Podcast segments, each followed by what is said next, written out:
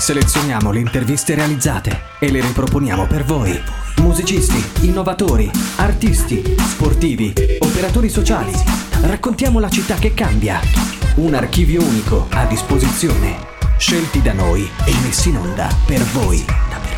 Unicaradio, B-Podcast. Prima edizione della manifestazione Circo Letterario, sotto la direzione artistica di Andrea Melis e la collaborazione del teatro Gli Intrepidi Monelli. Siamo con Sabrina Efionayi per parlare del suo libro Addio a Domani. Benvenuta Sabrina. Il tuo libro Addio a Domani ha come sottotitolo La mia incredibile storia vera. Perché e quando hai deciso di raccontare la tua incredibile storia vera? Allora, ho deciso di raccontare questa storia, se dovessi ripensare ad un quando, intorno al 2020, in realtà proprio nel bel mezzo del 2020, era un periodo molto caldo per quanto riguarda tante tematiche legate al razzismo e anche alle discriminazioni. C'è poi il caso di George Floyd in America ed ebbe una grandissima risonanza anche qui in Italia, nel senso va a discutere ma soprattutto a far parlare finalmente a chi subiva il razzismo di razzismo.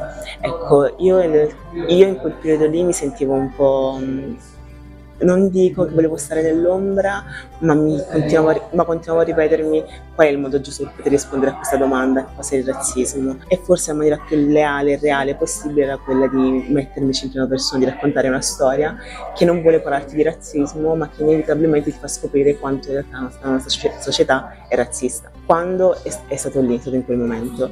Il come e il perché è tutto legato al perché una persona inizia a scrivere, è una necessità. E tu hai iniziato a scrivere, avevi detto 16 anni, no? E questa necessità da cosa nasce?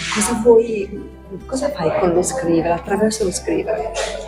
Cosa succede? Io penso che tutti quanti noi abbiamo un nostro modo di stare al mondo, semplicemente c'è chi ci mette più o meno tempo per scoprirlo e tutti lo facciamo in una maniera diversa. Scrivere, iniziare a scrivere, a raccontare storie, quando avevo 15-16 anni le inventavo, oggi invece voglio raccontare storie vere e romanzarle anche un po', è il mio modo di stare nell'universo, per poter dire io riesco ad esprimermi attraverso la scrittura. C'è chi lo fa attraverso la musica, chi lo fa attraverso la politica, il giornalismo, l'arte. Tutti quanti, tutti noi, questa cosa che ho imparato lo facciamo in una maniera diversa, ma anche in una maniera unica ed importante, perché nel momento in cui io metto mano su un romanzo io trovo la mia voce. Sabrina, tu sei, come appunto racconti in questo libro, emozionante e anche incredibile, sei figlia di due madri. La prima mamma biologica è appunto nigeriana e l'altra invece napoletana, che è appunto italiana. Come mai? Come è successo che tu hai appunto due mamme? Perché? Ho due madri. La prima volta che mi presentai con entrambe le mie mamme alla firma del mio primo romanzo con la Rizzoli, quando avevo 16 anni, il mio editore, quello che all'epoca era il mio editore, qualche anno dopo, in realtà giusto un annetto fa, poco più, mi rivelò che era convinto fossimo una famiglia arcobaleno, una figlia di due madri che stavano insieme, e in realtà la storia dietro era ancora più complessa.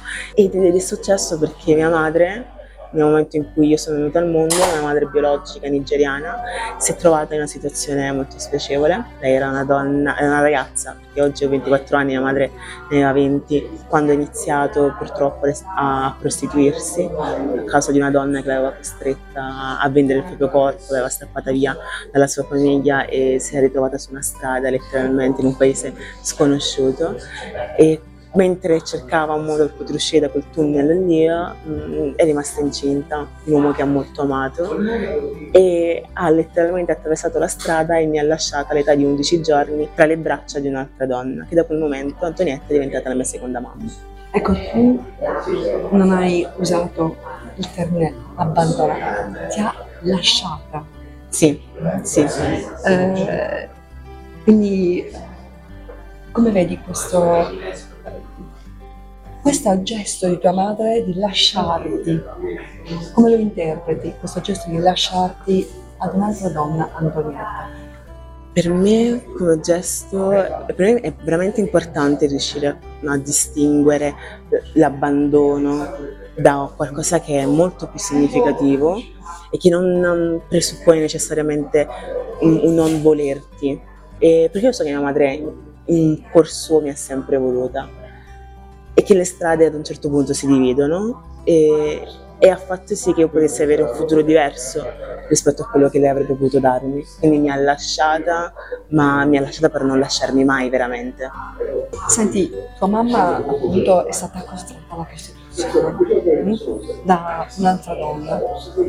Come valuti questo gesto? Cioè, questa costrizione da parte di un'altra donna a fare qualcosa di così terribile contro se stessa e contro la prostituzione? Io credo che rispetto a certe tematiche è anche fondamentale riuscire ad informarsi maggiormente, perché anche quando parliamo della prostituzione, di cosa significa scegliere, di cosa significa essere costretti a, e molti pensano che sia semplice scappare, andare via e dire no, potevi anche fare dell'altro, se tu hai deciso di fare questo lavoro qui perché è quello più semplice. Ma se andassimo veramente, ma veramente a vedere in che condizioni vivono quelle donne, quelle ragazze, ci renderemo conto che di fronte, quando le incontriamo in strada, abbiamo dinanzi delle donne che nonostante tutto quello di cui sono vittime quando non sono in piedi di fronte a noi, loro restano comunque in piedi. Ed è quella la cosa che per me è formidabile, riuscire a vederla in piedi, perché io purtroppo mi sono tanto informato, ho visto tante situazioni, ho incontrato tante donne che hanno passato quello che ha passato mia madre, dal viaggio alla Nigeria qui, e il fatto che non si riesca mai a comprendere che in realtà anche di fronte a quel gesto lì, a quella disperazione lì, c'è dall'altra parte in realtà la richiesta che quelle donne siano lì, che da chi arriva? Dagli uomini, che arriva dagli uomini, nel caso magari le situazioni che adesso in cui c'è mia madre, da uomini italiani, da uomini bianchi. Se non riusciamo un attimino a ridimensionare anche l'idea che si ha della donna, capiremmo che in realtà nel momento in cui si va con una prostituta, una donna che è stata costretta alla prostituzione, anche in quel momento lì si esercita un certo tipo di violenza, che lei è lì contro la sua volontà, che magari la sua famiglia è in ostaggio, tantissime altre situazioni molto spiacevoli. Quindi è una situazione che in realtà andrebbe analizzata molto a fondo, però è importante non lasciarsi mai semplicemente condizionare dai pregiudizi. Quindi anche, come dicevo prima, nei confronti della donna che ha forzato tua madre a prostituirsi. Sì, esatto, è letteralmente la stessa storia. Molto spesso quelle donne lì costringono altre alla prostituzione, sono state loro a loro volta delle prostitute. Questo in realtà è anche molto interessante, perché la prima cosa che ci viene da pensare da umani è: se io ho sofferto in qualche modo, non farei mai la stessa cosa ad una persona. In realtà qualcosa che sto imparando è che forse, purtroppo, è proprio quello che ci rende umani. Cioè non sono soltanto le cose piacevoli, non è soltanto l'empatia, ma è anche una violenza alla quale non riusciamo a dare una giustificazione. Allora, tu sei una ragazza a tutti gli effetti italiana, perché sei stata affidata, sei nata in Italia, come tutto. Tu sei nata in Italia. E sei stata affidata da quando avevi 11 giorni ad una bambina, quindi tu sei a tutti gli effetti italiana, ma hai una pelle che ovviamente rispecchia le tue origini nigeriane.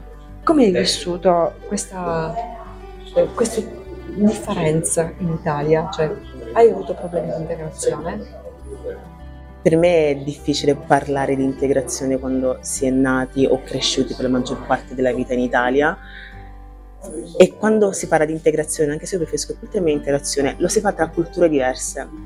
Nel mio caso io non dovevo integrarmi in un contesto che già riconoscevo come casa, non avevo nulla da imparare perché sono cose da quali io sono cresciuta, quindi in qualche modo ho interiorizzato anche quasi contro la mia volontà. Io non conosco un mondo, anzi io non conosco un modo di sognare che non sia italiano. Ho avuto più che altro problemi nel far riconoscere anche agli altri il mio modo, il mio mondo, il fatto che io sia italiana.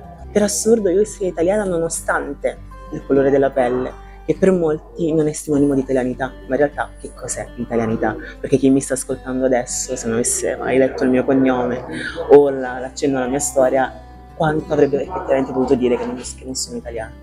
In conclusione, Sabrina, il tuo libro è legato a un podcast, sì. Ce ne puoi parlare? Certo, c'è un podcast uscito poco dopo il romanzo che è intitolato Storia del mio nome e mi piace molto come titolo perché io credo che anche il romanzo stesso non sia altro che una risposta a quello che è il mio nome ed è il mio cognome. Il mio nome è Sabrina, che viene dalla figlia, la donna che ha costretto mia madre a prostituirsi, che si chiama anche lei Sabrina, e Efionayi invece, che è l'assenza di mio padre, il non riconoscermi, e ha fatto sì che ci fosse un altro uomo che non era mio padre a darmi questo cognome. E io infatti sono l'unica persona in tutta la mia famiglia italiana, in tutta la famiglia nigeriana, ma in realtà l'unica persona che io conosco a chiamarsi Efionayi. Quindi nel podcast questo aspetto qui è messo molto più in evidenza. Ed è importante anche perché sono accompagnato dalle voci dei miei parenti, di mia madre, dei miei amici, dei miei zii, e il podcast riesce a dare vita anche a quel lato in cui magari il romanzo si ferma un attimino prima, che è la voce degli altri. Io ringrazio Sabrina Efionayi per la sua disponibilità e vi ricordo che potrete ascoltare questa e tante altre interviste sul portale di Unicaradio.it, Spotify e Google Podcast. A presto. Grazie. Noi selezioniamo le interviste e le riproponiamo per voi. Riascoltale su Unicaradio.it o scaricale. Unicaradio. Portala sempre con te.